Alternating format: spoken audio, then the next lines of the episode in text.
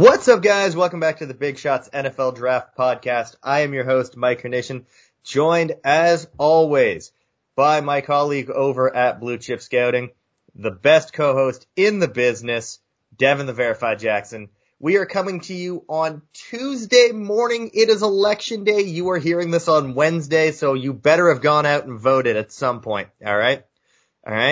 Before we hear from Devin, just to let you guys know, once again, this podcast is brought to you by our friends at Built Bar. Use the promo code BIGSHOTS to get yourself 10% off your next purchase. It's a shame we couldn't have brought this to you on Monday because they were hosting an election day special that both Devin and I took advantage of that got 20% off using the code. Unfortunately, that's not the case now. Back down to 10%. It was just kind of awkward timing for us to try to record yesterday. But now that all of that is out of the way, let's hear from the voice you guys actually came to hear from, not my monotone, bored Canadian voice, the sultry voice of one Devin Jackson. Yo, what's up, guys? Mike said, make sure you go out and vote. Obviously, we're going to be a day late when this comes out, but vote, man. You better have voted. Devin, you voted? Yes, sir. I can't because I don't live in the States, but I have voted on Twitter, okay? If you follow me on Twitter, you know exactly who I would have voted for if it was legal for me to do so. Ain't no election stealing on this podcast. Right, but listen, I just want to advise people, man, just go out and vote. And whatever result it is, man, just be safe because there are some planned things in the works for some people if one side loses. So just be prepared for that. Be prepared to be safe and just continue to wear a mask too. Don't forget that either. Don't forget that. So don't forget that. But make sure y'all stay safe, man, because it might be a few crazy couple of days we're coming up with once the final election numbers are posted. So, for sure, man. It's nuts everywhere. Like you said, don't forget, wear a mask. I don't know about you up in Pennsylvania, but we're still here in phase two in Ontario, and it's not getting any better. We're still seeing record highs, and there were Halloween parties. That seems like a great idea to do in a pandemic. I did the smart thing. I just didn't do anything on Halloween. I worked Halloween in the morning and then I went home, got drunk and watched football. And, let's talk about some of that football that I would have been drunk watching, man. Let's talk about Clemson, Boston College. Let's just go in the order that they pop up on ESPN. This was a noon kickoff. No Trevor Lawrence because of his positive COVID test, although he is apparently traveling with the team against Notre Dame, and he won't be playing in that one. There's all sorts of nope in that, and we will touch on that on our show later in the week. But, oh, my. Yeah, Boston College gave Clemson a scare. But I'll tell you, man, DJ, and I looked this up, it's Uiagalelei. Uiagalelei, okay. Uiagalelei. The only reason I knew that is because the AG is the same sound you would make with Tua Tagovailoa, so it's Uiagalelei. All right. Yeah. He went 30 of 41, 342, 2 touchdowns. ETN only held to 84 yards on the ground, but went 7 catches for 140 and another touchdown. Clemson escapes this one 34-28. Hey. Yeah, a win is a win. It was ugly, but they got it done. The defense didn't give up, any points in the second half? Which was impressive. They shut them out. That was impressive. Boston College will make it close, like we said. They would keep it interesting. But at the end of the day, Clemson was just a better team. They pulled it out. Boston College made some costly mistakes, especially at the end of the game, that cost them the game potentially. So it sucks for them, but at the end of the day, man, Clemson is going to find a way to win. And they're going to have another challenge with Notre Dame. So it doesn't get any easier for them. We'll see. Yeah, that was a good – oh, sorry, I keep interrupting you. Yeah, no, you're fine. I was going to say, man, look, it's tough. they are without the best player in college football. So you just got to do what you got to do and keep it moving. ETN stepped up. Uiagalelei, he stepped up. So, look, man, this is still going to be a good team regardless if Trevor Lawrence is in the fold or not. Yeah. I mean, we got a glimpse of what this team's going to look like after Trevor Lawrence goes pro. I know he said that there's a, you know, he's still waiting to figure out what he's going to do next. He's gone, guys. He's gone. I mean, he's not going to be like, yo, that's right. We're in the middle of going for a national title. Deuces. That's not that one. Considering he fought so hard for there to be a season and, you know, all the protections for players, he's not quitting midseason. That's just not going to be a thing. That would look really bad on Trevor Lawrence if that were to happen. But no, when he's available to play and healthy enough to play, he will be. But we got a bit of a glimpse as to what that team is going to look like after Trevor's gone. Okay, we're already moving on to shitting on Mississippi State, it appears, because, oh, Nelly, did I tell you or did I tell you a month ago that Mississippi State wasn't good? Like, okay, I said they were going to be average. They're just straight up not good. They got shut out. Mike Leach shut out for the first time in his coaching career. 41-0 Alabama. This game was at no point close. Devontae Smith, welcome to my top 25 on the big board. 11 catches for 203 and 4 touchdowns. I'll tell you, Devin, he loves facing schools from the state of Mississippi. Because did he not just destroy Ole Miss in similar fashion last year? Yeah, we had 5 touchdowns, though. Yeah, he did. He has made the state of Mississippi his personal playground. Goodness gracious. Yeah, Mississippi State, straight up bad. I believe KJ Costello either got hurt or got benched. But he did go 4 of 11 for 16 yards. Not great at all. And this was someone that was supposed to be the best quarterback in the SEC. His replacement, though, Will Rogers, came in, Devin, and he put up big-time stats. He went 24 of 37. That's some good completion numbers. For 147 yards and 2 interceptions. This team is so bad. They are legitimately... they're not even fun to watch anymore. Mike Leach is supposed to be like this fun, innovative, offensive genius, and this team can't score anything. Their offense has been shut out twice this year. Well, look, I told people that it's going to take some time to implement that air raid system. And here's the thing, the SEC has already caught on to it. They're just doing exactly what LSU didn't do. What did LSU do? They played man coverage the entire time. What has every team since done? Play soft zone. Give them cushions, let them complete the pass if they can do it, and then just make the tackle. So you may complete 35 passes, but those 35 passes are going to go for 112 yards. I don't know what they were thinking with the hire. Like I said, it wasn't going to work. They seemed to think it was going to work after one game. And here we are late, 4 or 5 weeks later, and they can't even win a football game. They can't even score points, man. The guy was brought in so that they could score a ton of points and keep up with Alabama and LSU, and they can't do it.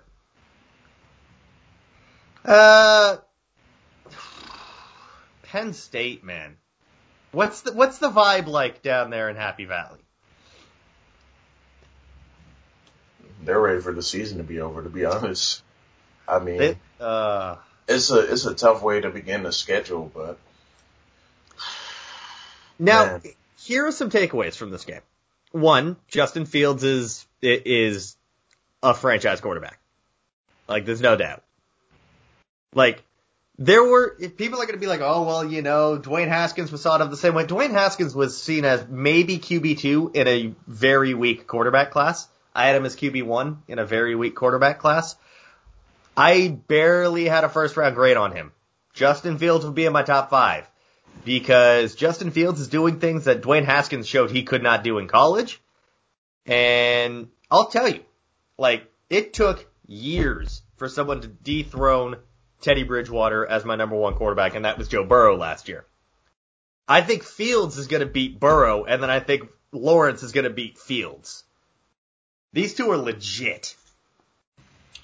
Yeah, Justin Fields, man, he's a special player. I think that game just showcased everything he has in the tool bag. He can throw the long ball. He can throw intermediate. He can throw out-breaking routes.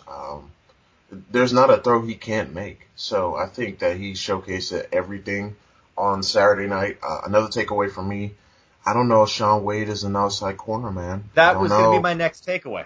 I don't know if he's an outside corner. He's been getting cooked in man coverage this year. It has not been pretty. Jahan Dotson just mossed him twice. Yeah, on the same drive. It was crazy. That was probably one of the best catches I've seen live in quite some time.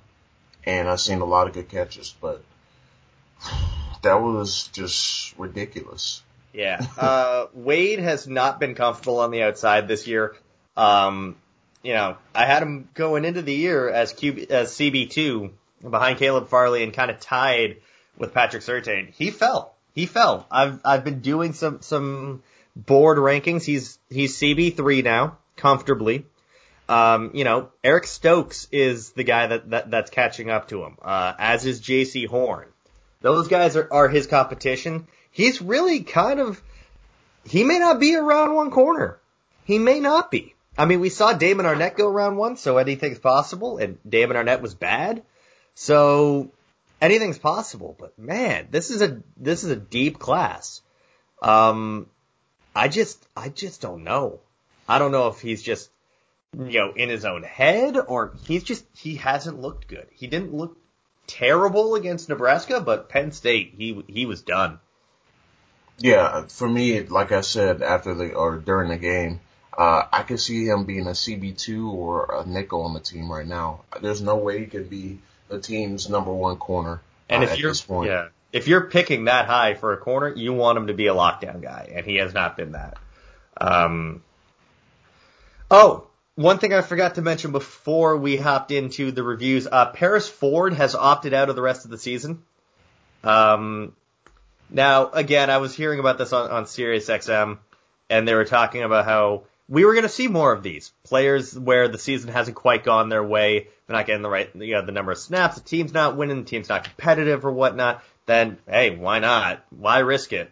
This is the year to do that. So he has opted out. He will declare for the draft. I have Paris Ford as safety 2 now. I did some rejigging with the safeties as well. I don't think any position looks more radically different than the safety position from my last update. Because Nazarildeen hasn't gotten back on the field. Andre Sisco hurt again. Caden Stearns hurt and not playing well. Meanwhile, guys like Richard LeCount, Trayvon Morrick, like those guys are balling out. Kobe Harvell Peel, those guys are moving up. This safety class, it's not strong, but we're seeing some radical movements. I think of all the positions, this is going to be one of the ones that people will have the most different I think outlooks. That and interior defensive line. Yeah, I think people have a lot of outlooks on the safety class, and I really think it comes down to what people prefer as for their style. Like, some people don't like the recklessness of Paris Ford. Some people do. Some people don't like that, you know, Trayvon Morrick, you know, hasn't really looked that great this year. He's had his spurts and his moments, but overall, he's not looked as we thought he would. Ardarius Washington has kind of been a disappointment this year as well. Really haven't seen his name mentioned too much in the safety class. So it's been an interesting kind of few months in terms of NFL draft rankings.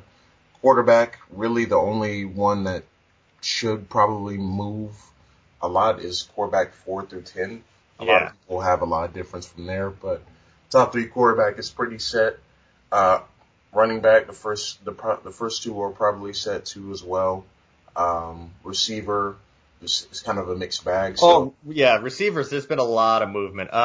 I forgot to mention for the Alabama game, I thought it was kind of funny because if you actually watch that game, they were talking about Patrick Surtain and how, you know, people may not know just how good of a cornerback he is because they just don't throw his way. And then they did throw his way, and he picked it off and took it back for a touchdown.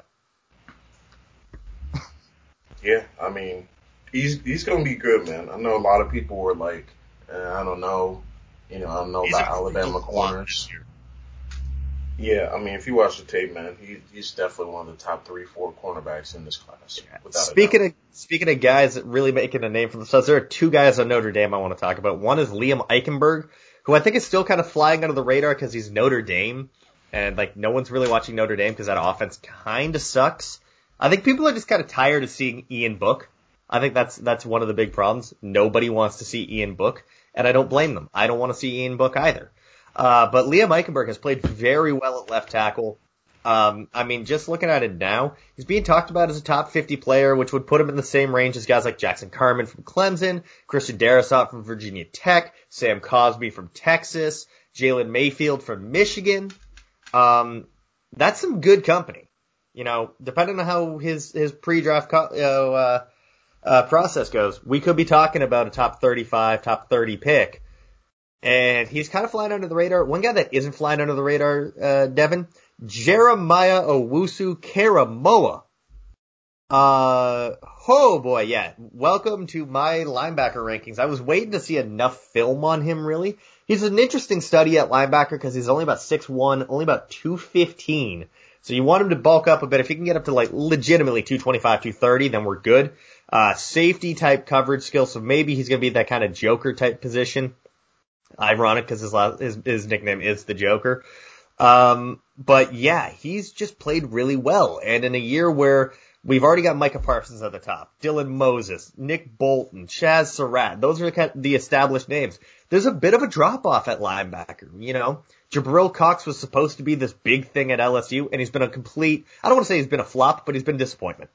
He's been very disappointing. He had that great first week, and I really haven't seen much else from him since.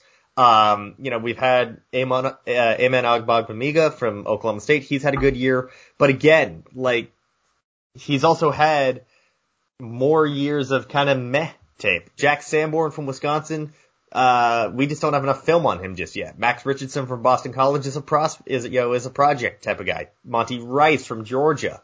It's kind of the same thing as with Amen, you know, couple years of like mediocre tape, and then, you know, he's having a really good year this year. And then there's guys like Patty Fisher, who have been in college since 2007. And, you know, that kind of next tier of linebackers. Sorry, I broke Devin with the 2007 for Patty Fisher. You know, that next tier, that kind of third tier linebacker. Well, maybe it doesn't quite start with Jeremiah. Maybe more tier two ends with him. We're still looking at a guy that's probably going to go in those first two rounds. And, man, I have him at 50 right now. So I have 5 linebackers in my top 50. This is a good linebacker class, and no one's talking about it because people don't really like to talk about linebackers. Yeah, people view linebackers like they view running backs. A dime a dozen, really. But, listen, I don't think anyone has really challenged Micah Parsons for the first linebacker off the board. You know, despite Dylan Moses coming back, you know, despite Nick Bolton playing, Chaz Surratt, I don't think anyone is touching Micah Parsons simply because of his pass rush ability as well. He's not someone. Oh, Notre Dame won this game by 18. I forgot to mention that. Yeah, I mean, of course they won. They beat Georgia Tech, but yeah, I mean, it's going to be a really good linebacker class, like you said. I think that, you know, people, they're so focused about the other positions that have so much depth, like corner and safety and some of those other positions defensively. Linebacker gets overlooked, but they do have some value picks, especially once you hit late day 2, day 3. There's going to be a lot of linebackers that can start immediately, but they're going to have some sort of deficiency. So I think at the top, really, you got the best probably overall linebackers, and then everyone else is kind of like, okay, they stick out in the run game or stick out in the pass game, but, you know, they need to improve the other skill. So, yeah, honestly, if you were looking for something big in Notre Dame versus Georgia Tech, you were just watching the wrong game. Kind of like this next one. Number 5, Georgia beats Kentucky on the road 14-3. Get excited. Or don't, because this game was actually really bad. Stetson Bennett threw two picks. Zamir White finally showed up. He realized that the FCC season is 5 games in, so it was a good time for him to actually play and play like he's expected to. I don't see it with Zamir White. I thought I might this year. I don't. He's running back 12 at the moment for me. I don't know if he's just not fast enough. I question his vision. He just hasn't played well as the team's number one running back. He's been outperformed by Dalvin Cook's little brother, James Cook, who also led the team in receiving yards this year. So this week. By the way, for Kentucky, Joey Gatewood is not it. Just go back to Terry Wilson. I wouldn't disagree. Terry Wilson, man, he just doesn't throw the ball down the field. But Joey Gatewood, I mean, hang on. Let me bring up Gatewood's stat line. If my internet would like to load. Yeah. 15 to 25 for 91 yards, and you're telling me that Wilson ain't stretching the field? He's not. I mean, he's not, but it's not like Gatewood's any better. Honestly, it might be the offensive coordinator, man. You know what it is? Listen, Terry Wilson went 8 of 20, 73 yards and a touchdown earlier this year, so don't tell me he stretches the field. No, he doesn't, but the thing is he can at least run the ball. Gatewood's not fast either. I mean, this whole offense is just dreadful. They are just Can they come to the 21st century? This is not the 90s anymore, man. Oh, Georgia's defense is still really good. I just want to get that one out of the way. Azeez Ojulari, once I've seen enough tape of his, I will have an opinion on where he goes in the draft, but I am hearing top 50 buzz from people that know a little bit more, than I do, which again, just speaks to how deep this edge class is. Sure. I was talking with our guy, Matt Valdivinos, the other day, and he said he may not have an edge rusher in his top 20. But the depth, man, it's so deep. We were talking before the season kicked off. We're like, okay, Rousseau, Patrick Jones, Quincy Roche, and then a cliff, right? Like small cliff after Rousseau, Jones, Roche, another cliff. But Roche has played well. We'll talk about another guy in a second. Jason Owa and Shaka Tony have both had great starts to the year. We get Amilcar Rashed from Oregon State back this week. Joe Tryon from Washington, same thing. Carlos Basham is actually playing well. Aiden Hutchinson, Quiddy frickin' Pay. Yeah, they got 16 pressures already this year. In 2 games. And he was being held all of that game. Let's move on to the next game. I told you, man, this had the potential to be a trap game. Oklahoma State loses at home to Texas, ruining a 400-yard day for Spencer Sanders. And do you know what the big issue was, Devin? Fumbles. 5 turnovers for Oklahoma State. That killed them. They hold on to the ball. This is a completely different game. Oklahoma State's still undefeated, fighting for a college football playoff spot. You know who else killed him? Joseph Asai.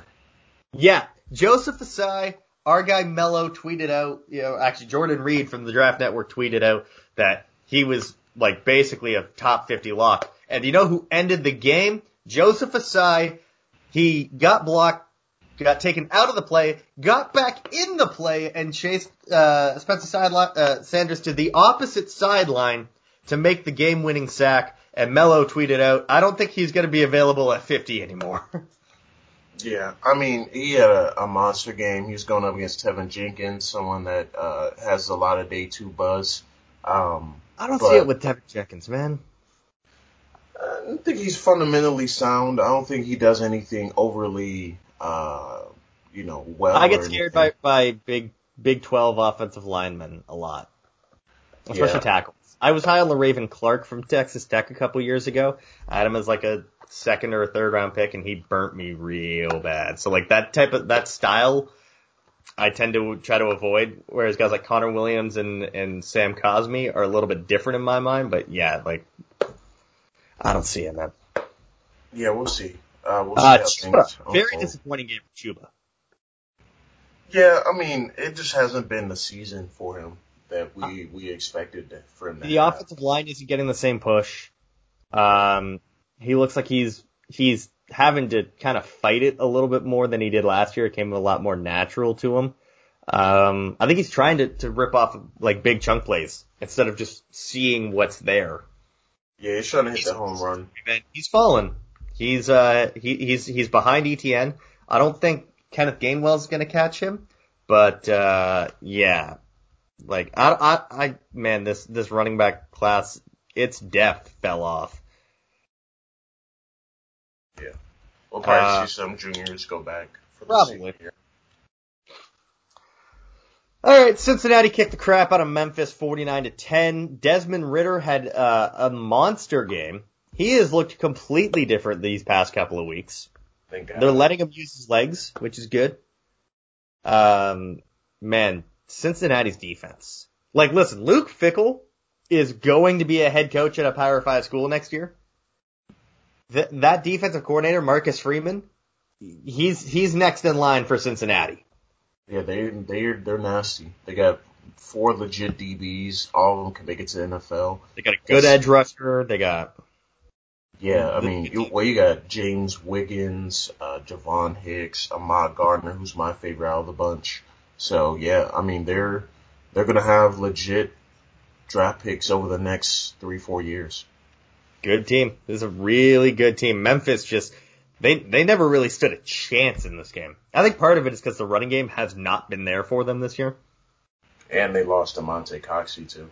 They lost Damontae Coxey, because he opted out, declared for the draft. That was one we didn't really touch on when it happened, but I don't know. Damontae Coxey just never really did much for me anyways.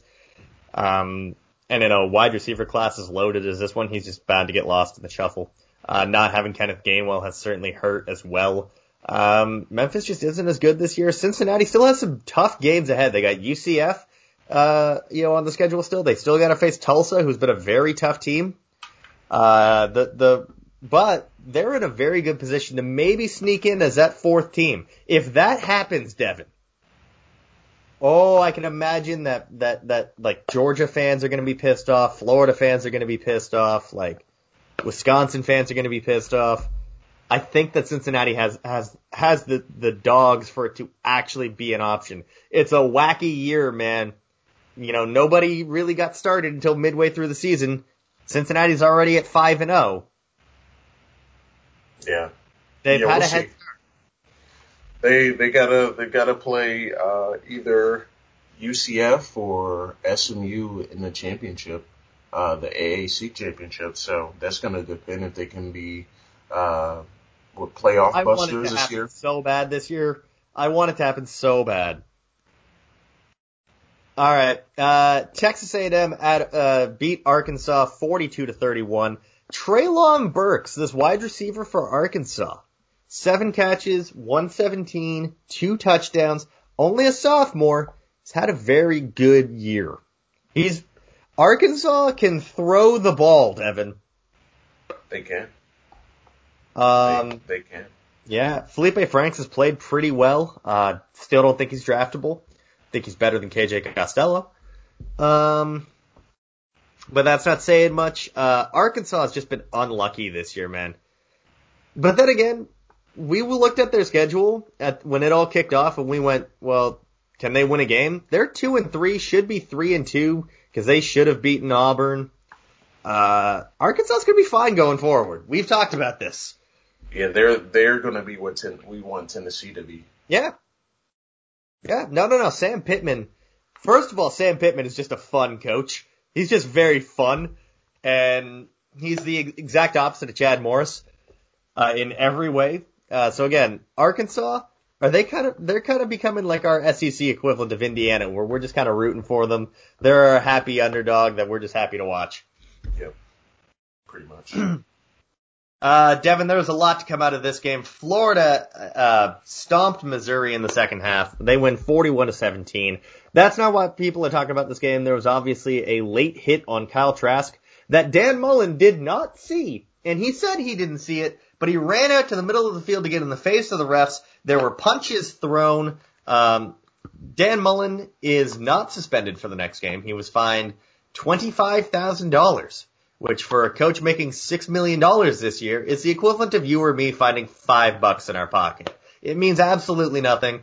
They talk about how they want, behavior changes, when it comes to discipline, and then they pull this bullshit like this.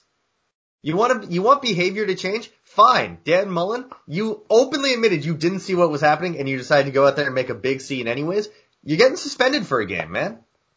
Yeah, I like Dan Mullen, but man, he is so hypocritical sometimes, man. Like you gotta be smarter than that. Listen, if you're gonna say that you didn't see the hit, you can't run out onto the field and yell in front of a ref.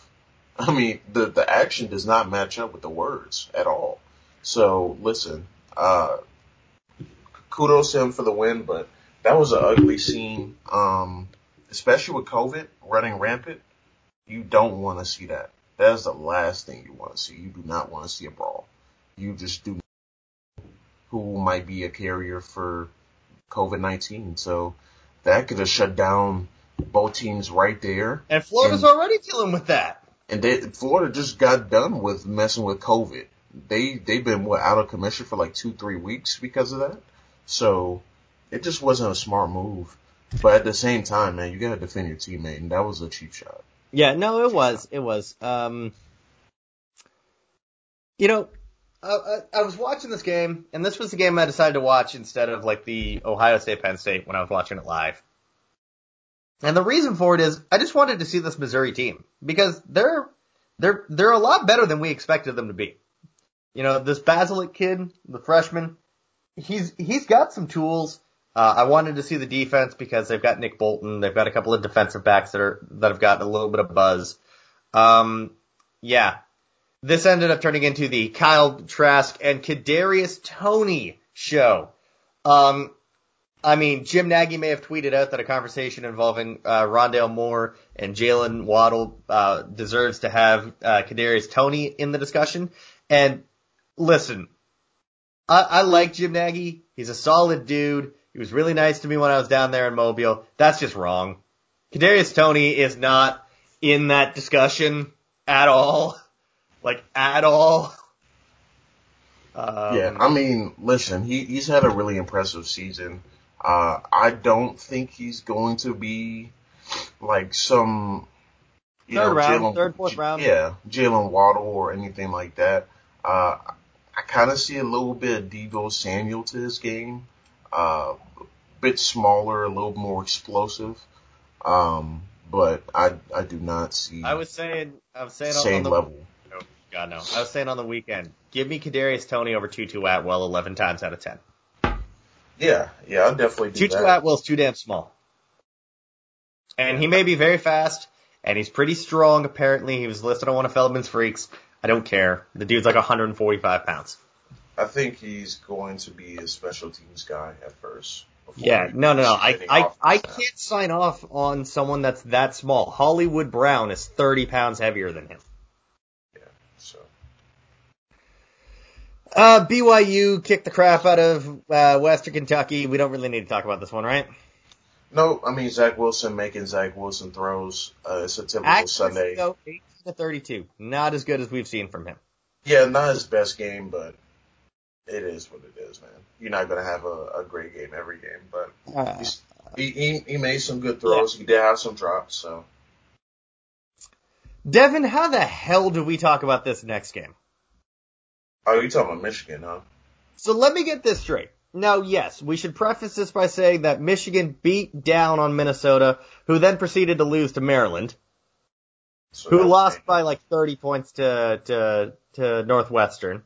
The Big Ten already a mess. Northwestern, the best team in the Big Ten right now. Outside of Ohio State and Indiana, but yeah. Just as we all predicted, Indiana, Purdue, and Northwestern making big-time strides. In the Big Ten, this conference makes no sense. I was told that they were the deepest conference, man. They are if Penn State and Michigan decide to. First of all, Michigan State got stomped by Rutgers. But Michigan had their hands full and lost. I actually can't say I'm surprised, man. I cannot say I'm surprised. Okay, now Rocky Lombardi from Michigan State, 17 of 32, 323, 3 touchdowns. The same guy who looked unplayable against Rutgers tears up Michigan's defense, which just shows that Michigan's defense is not good. Like their secondary is not good. Their secondary is not good. Their front is good. Fine. Because they got Aiden Hutchinson, as we mentioned, Kwitipe. I think he had like 9 pressures in this game. And they still lost. He is so damn good. Aiden Hutchinson, he played well again. Cameron McGrone, I had taken him out of my linebacker rankings because I had heard he was just going to go back for another year. Wonder how that changes with the fact that Michigan actually has a season this year. I think by default he's going to have to come back. Good God. Michigan's offense got nothing done against a bad Michigan State defense. Listen, man. By the way, Harbaugh is now like 2-8 or something against like Ohio State, Penn State, and like he's got 2 wins in his entire tenure there against like the big 3 in the conference or something. Like he Stuart Mandel and Bruce Feldman were talking about, is Luke Fickell the right coach for Michigan? I don't want anybody near Michigan right now. To be honest. You just want to keep it Harbaugh. You're in Penn State territory. You like that free win. Well, not even that. I just don't want to see Michigan come back to prominence because their fans are unbearable. Yeah. They are right under Ohio State fans. They are right under them. I don't know. I know some pretty obnoxious Ohio State fans. No, Dan Alter, not you. You're one of my favorite Ohio State fans. No, I'm not talking. I'm talking about like Michigan. They're not like worse than Ohio State fans, but they're not too far off. I know, but I know some pretty unbearable Ohio State fans. Dan Alter is one of my favorites. At Dan. All right, North Carolina. What the hell is this team? So you lose to god-awful Florida State, kick the crap out of NC State. All right, it was a fluke. They're not going to lose to to any team that they should beat. And then in comes one-win Virginia. And had it not been for a fourth-quarter comeback, this game's not as close as the 44-41 scoreline shows. Again, I ask, what the hell, North Carolina? Their defense is god-awful. Like Sam Howell, if you look at how he played phenomenally. Missed 5 passes, 443 yards. 4 touchdowns. It looked like they should have won by 50, but their defense is not good, man. Outside of Chaz Surratt, who else they got? All that well. Who else they got, man? They got undersized defensive linemen. It's not good. Not good. Charles Snowden from Virginia. He's finally putting it together. He single-handedly kept them in the game a couple weeks ago against Clemson, right? Mm. There was another game where he like single-handedly kept them in. I don't think it was Clemson. No, it was Clemson. It was more recent than that. Miami. Yeah. The Miami game, and he had another great game again this week. I still think he's a little bit like he's a weird build at 6'7" and 230. So he just needs to put on size and be a true edge because I think he's actually too tall to play traditional linebacker. Yeah, he is. He's such a hard projection because he has a lot of solid tools, but there's not anything that really stands out. He has length for days, which I think you would think would be a huge advantage, but he's just not consistent enough to be labeled as just an edge just yet. So I don't know, man. We were split on this game picking it. You picked Kansas State. I picked West Virginia. I didn't realize West Virginia was coming off a loss to Texas Tech at the time. They were pissed off. They were pissed off and took all of their anger out on Kansas State. 37-10. Man, West Virginia. All right. The fascination with Kansas State is over. Yep. Nobody's interested in them. They fell out of the top 25. I think West Virginia's ranked now. I think. Actually, no, they're not. They are behind teams that have teams in their own conference with less wins than them. Understandable, but yeah, look, man, they're out. Kansas State is done. They're playing Oklahoma State this week. They got Texas in a couple weeks at the end of the month, so it's going to be at least 2-3 more losses for Kansas State. So. Yeah, it was a good coming out party for them at the beginning of the year, but I think their schedule's catching up with them now. Indiana, fresh off that win against Penn State, they get Rutgers, and they won 37-21. I don't know what the hell that lateral play was by Rutgers, but yeah, I don't know, man. That is Pete Rutgers right there. But that defied explanation. I had no words for that, but I love the offensive lineman for Rutgers throwing it like a bride throws a bouquet. Just threw it up there, man. You know what? It worked. It was a touchdown, but they ruled him down, and he wasn't. Yeah, Big Ten is no fun league, apparently. They ruled him down, and on replay, you can clearly say he wasn't down. Trash. Whatever. Indiana wins by 16. Michael Penix had another good game. Stevie Scott didn't get into the end zone, but 21 carries, 81 yards. It's not his time to break out just yet. I seriously think that Stevie Scott, once we get, this Michigan game, this is going to be the big one. We'll talk about it later in the week. Michigan. He has a big game against Michigan. We're going to be talking about Stevie Scott more. For sure. I, as someone who have been on the Stevie Scott bandwagon for a year and a half now, am very excited. Pop Fillier, 5 catches, 137. I mean, he's just doing Pop Fillier things, and we love that. You love to see it. Coastal Carolina destroys Georgia State 51-0. Moving on. SMU, they beat Navy 51-37. Shane Buechele, 300 yards. Yeah. Neither of these teams play defense. Nope. And, Shane Buechele had a decent game. Yep, not much really to say about that, to be honest. Nope. Moving along, Iowa State beat Kansas 52-22. Brock Purdy, 239 and 2 touchdowns. It doesn't count. It was against Kansas. Breece Hall, though, 21 for 185 and 2 touchdowns. He's the second leading rusher in the nation. He should maybe get Heisman buzz. I mean, he won't because it's Iowa State, and everybody still thinks that team's led by Brock Purdy. Yeah, anybody that hasn't been watching Iowa State still thinks Brock Purdy is a top 5 quarterback in the NFL draft, but. No. I believe Brock Purdy is out. No, he's QB9 right now for me.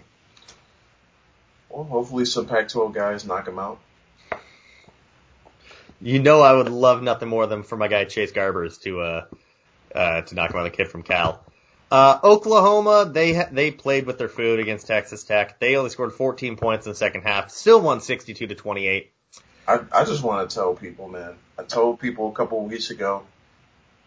That Spencer Rattler win over Texas is going to catapult him. He's going to take it to another level. And here we are. People are just like, he's a young quarterback, man. He's going to be good. I mean, as much as he is a douchebag, he's going to be good. And then the last game in terms of the top 25, Boise State beats Air Force 49-30. Cool. I love the Mountain West, but Boise State, man, I don't have anything for them. All right, let's move over to the NFL. I once again had a bad week in terms of picks. I only went 8-6. We'll talk about some of these games, starting with the Thursday nighter. Actually, no, we talked about that game already, right? Yeah, we talked about it on Friday. Yeah. That started it off. I knew it was going to be a bad week because I didn't get the picks in time. All right, I didn't get them in on Thursday. Got them in on Friday. And I had to amend the article. It was just a bad look for me. So of course the Falcons are going to win. Patriots and Bills. I wrote that the Bills have this boogeyman known as the Bill Belichick Patriots. And they almost lost again. Yeah, Cam Newton fumble at the end of the game. Can Buffalo get out of their own way right now? No. They started off so well, and then they faced the Titans, and it was just, it's been a mess from there. They've won some games, but, man, they haven't really deserved to win either of these games. No. I mean, they barely beat the Jets, so. Yeah. I think we can file them in the pretender category. Yeah, I mean, they'll make it first round, maybe even make it to the division. Well, they'll win the division, I think. Yeah, they'll probably play. They'll be playing in a divisional game though. Well, yeah. Actually, they might be playing the wild card game. They're probably gonna. Yeah, dude, they're not getting the top seed. Yeah. All right. Speaking of the Titans, did you know, Devin, that every single starter on Cincinnati's offensive line was injured for this game? Which meant that the worst offensive line in the entire league was being replaced by its backups? No idea. Well, yes, I knew that going in. It wasn't mentioned in my picks, but I had a feeling that a blowout was afoot and that Tennessee was going to win by 24, 30 points. They put up 20. They gave up 31. There's a reason that the Titans have traded for Desmond King. This game. This was embarrassing. They got picked apart. Ryan Tannehill looked like shit. Joe Money Burrow. Ryan Tannehill looked like he was being coached by Adam Gase. He probably had a flashback. He did. Tennessee, 5-2. You lose to the Bengals, can't take you seriously anymore. Don't care if you ran over the Bills. Bills look like shit right now, too. 5-2 Titans. They're going to win that division, but I can't take them seriously right now. It's a lot of bad football being played.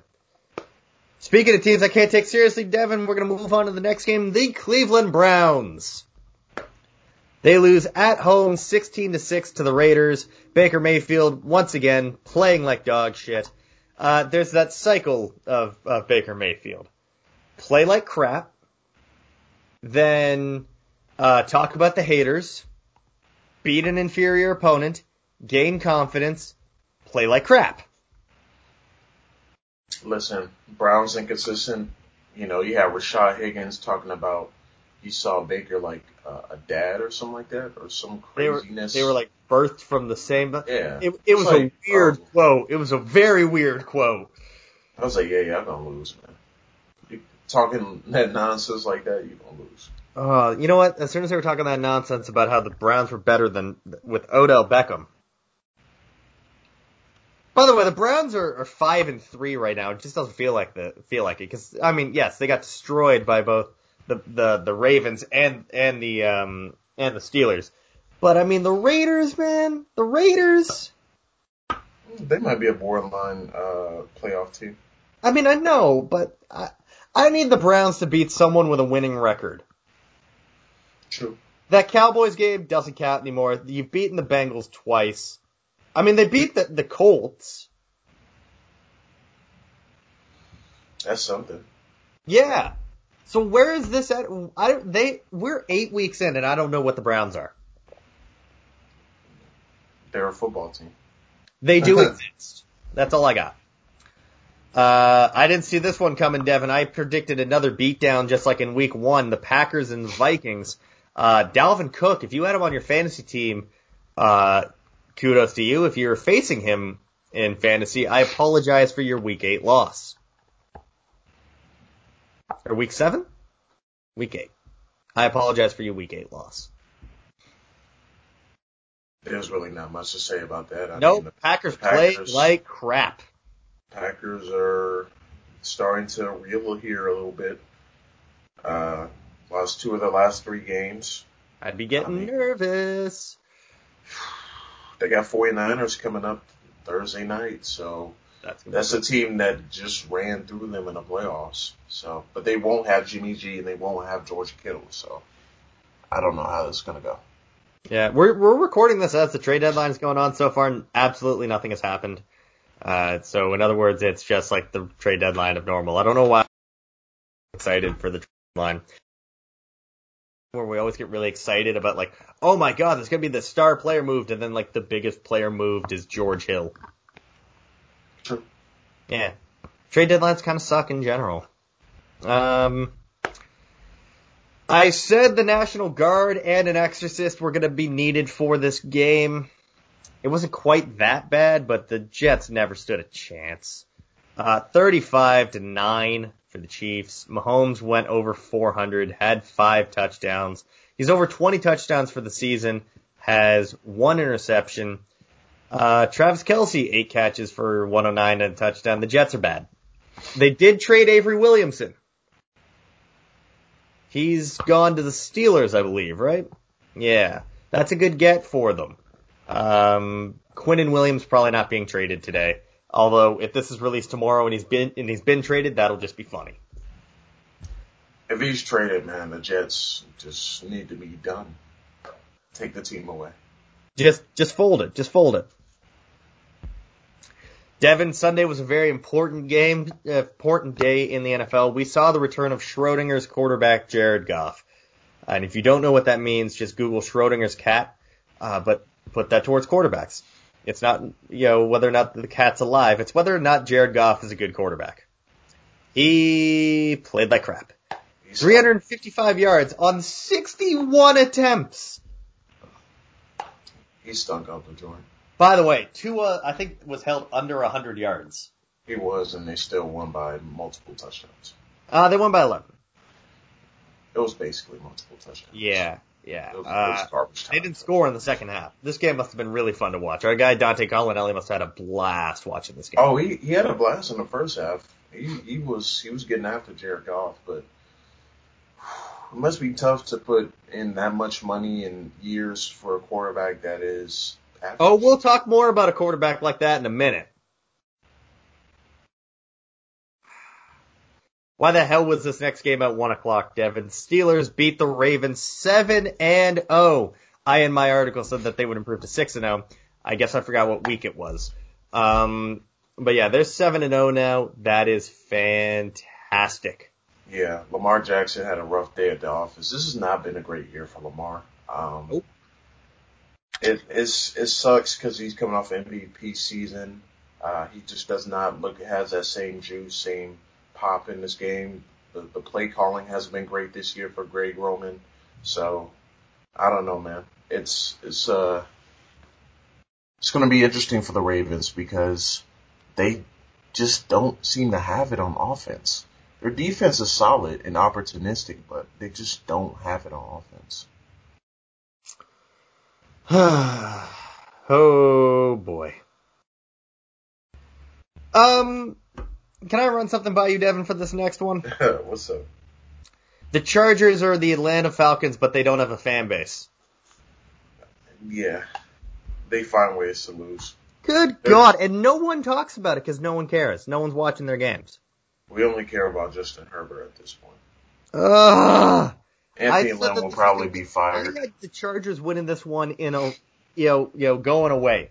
I figured this was a multi-touchdown win for the Chargers, and they screwed it up. They were up 24-3.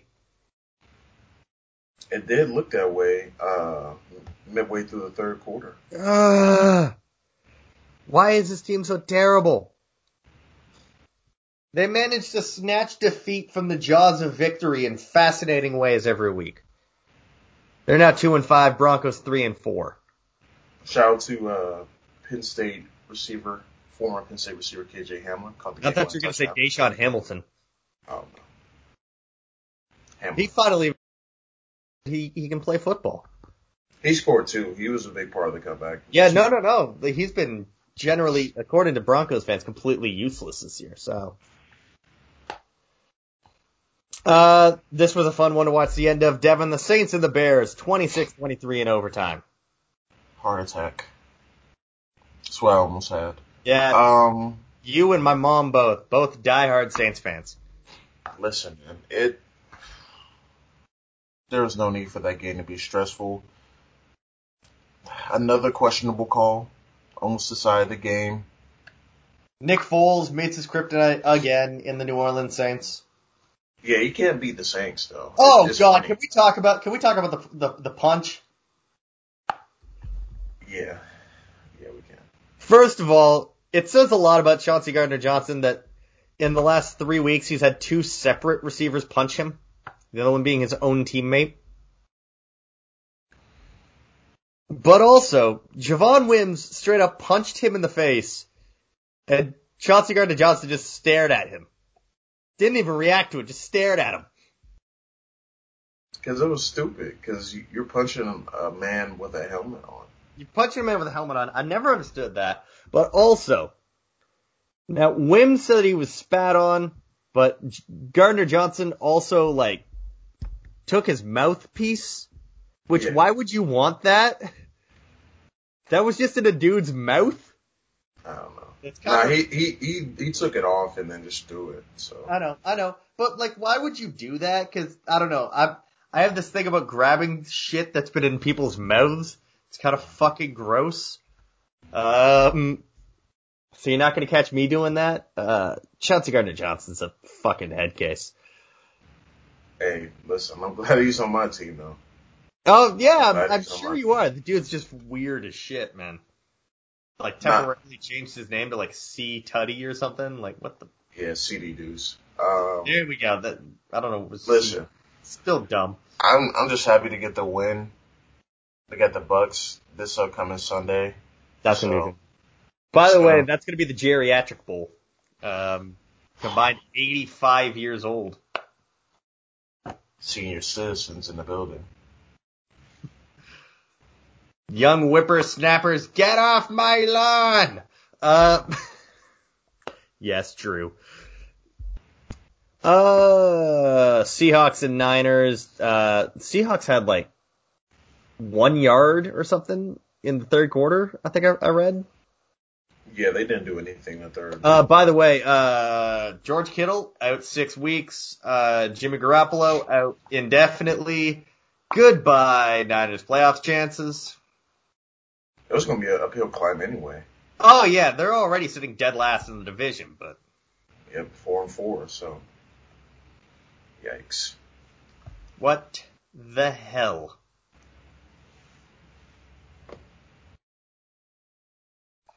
We've reached this part of the show, haven't we, Devin? It was only a matter of time. So I tweeted out Sunday, so I was watching 90 Day Fiancé on one screen, on the big screen, and in the Eagles game on the laptop, and I tweeted out several times that I was not drunk enough for this game. This was one of the worst games of football I have ever seen in my entire life. Cowboys couldn't run the ball. Eagles could run the ball, but chose not to. The Dallas defense, which has been one of the worst pass defenses in recent memory, held Carson Wentz to like 150 yards. Carson Wentz decided that he had a new part of his arsenal, Devin. It's called the arm punt. It's where you just throw it 30 yards downfield when you have a wide open running lane, and you don't throw it anywhere near one of your wide receivers.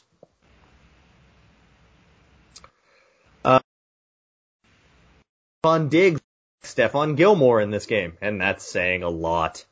He had 2 interceptions. He also got by Travis Fulgham, who is the best receiver on the Eagles roster.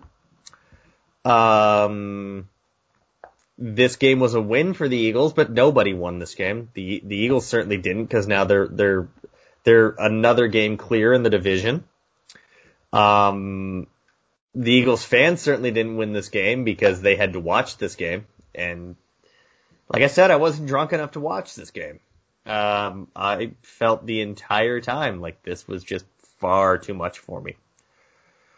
Ben DiNucci has the dumbest throwing motion I've ever seen. Ever. He, like, tried to be Patrick Mahomes with, like, a sidearm release at all times. It looked like he was kind of trying to complete a double play most of the time. There's a baseball reference. Did I do that right? I don't think I did. Zeke Elliott did not. The Eagles game-winning touchdown was not a touchdown because Vinnie Curry was down with the ball by contact for like 3 whole seconds. It was ripped out of his hands by Connor Williams, booted downfield, picked up by Rodney McLeod, running for a touchdown. They reviewed it, and even the refs went, screw it, we don't care enough. Touchdown, let's get the hell out of here. The hell was this a Sunday nighter? This was not fun for anybody. Oh, and neither offensive line can block worth a damn. Yeah, honestly, I'd rather not talk much about the Sunday or Monday nighter because I did not watch a lick of either game. Okay, so the Monday nighter was my background viewing yesterday, and the Giants were leading for quite a bit of it, and I got scared, but because you know Tom Brady, he's got his boogeyman. It's called the New York Giants. This game was bad. This game was boring. Daniel Jones once again throwing more costly interceptions. Shocker. He needs to learn a very important thing, Devin. Take a damn sack. Nah, you don't like that.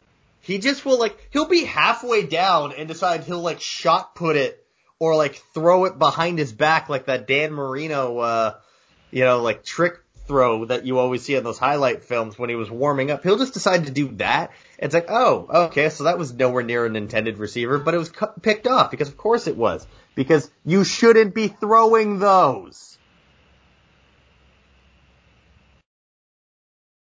I have no words for the Giants, man. Defense is continually let down every week. They play their lights out, and then Daniel Jones gives it back. Yeah. Anything else you want to talk about before we get out of here? Nah, man. Like we reiterated before, at the beginning of the show, go out and vote. Make your voices heard. Well, hopefully you already did. It's a little too late to try to vote now. It's going to be Wednesday when they're hearing this. But. That's true, but make sure you voted. If you don't, then you are not a big shot. No big shot energy there. You can't bitch about what's going on if you didn't vote. Correct. But again, as always, guys, Built Bar, promo code Big Shots, 10% off. I tweeted it out on Election Day that it was a one day only 20%. So hope you guys took advantage of that. If not, take advantage, get 10% off. 10% still beats a kick in the teeth, right? Yeah, stay safe, wear a mask. As always, you can find me on Twitter, Mike_H_Draft. Find Devin on Twitter, RealD_Jackson. Find the show on Twitter, Big Shots Pod. Follow our work on Blue Chip Scouting. Follow Blue Chip Scouting at Blue Chip Scout. And until later this week when we talk to you, take it easy.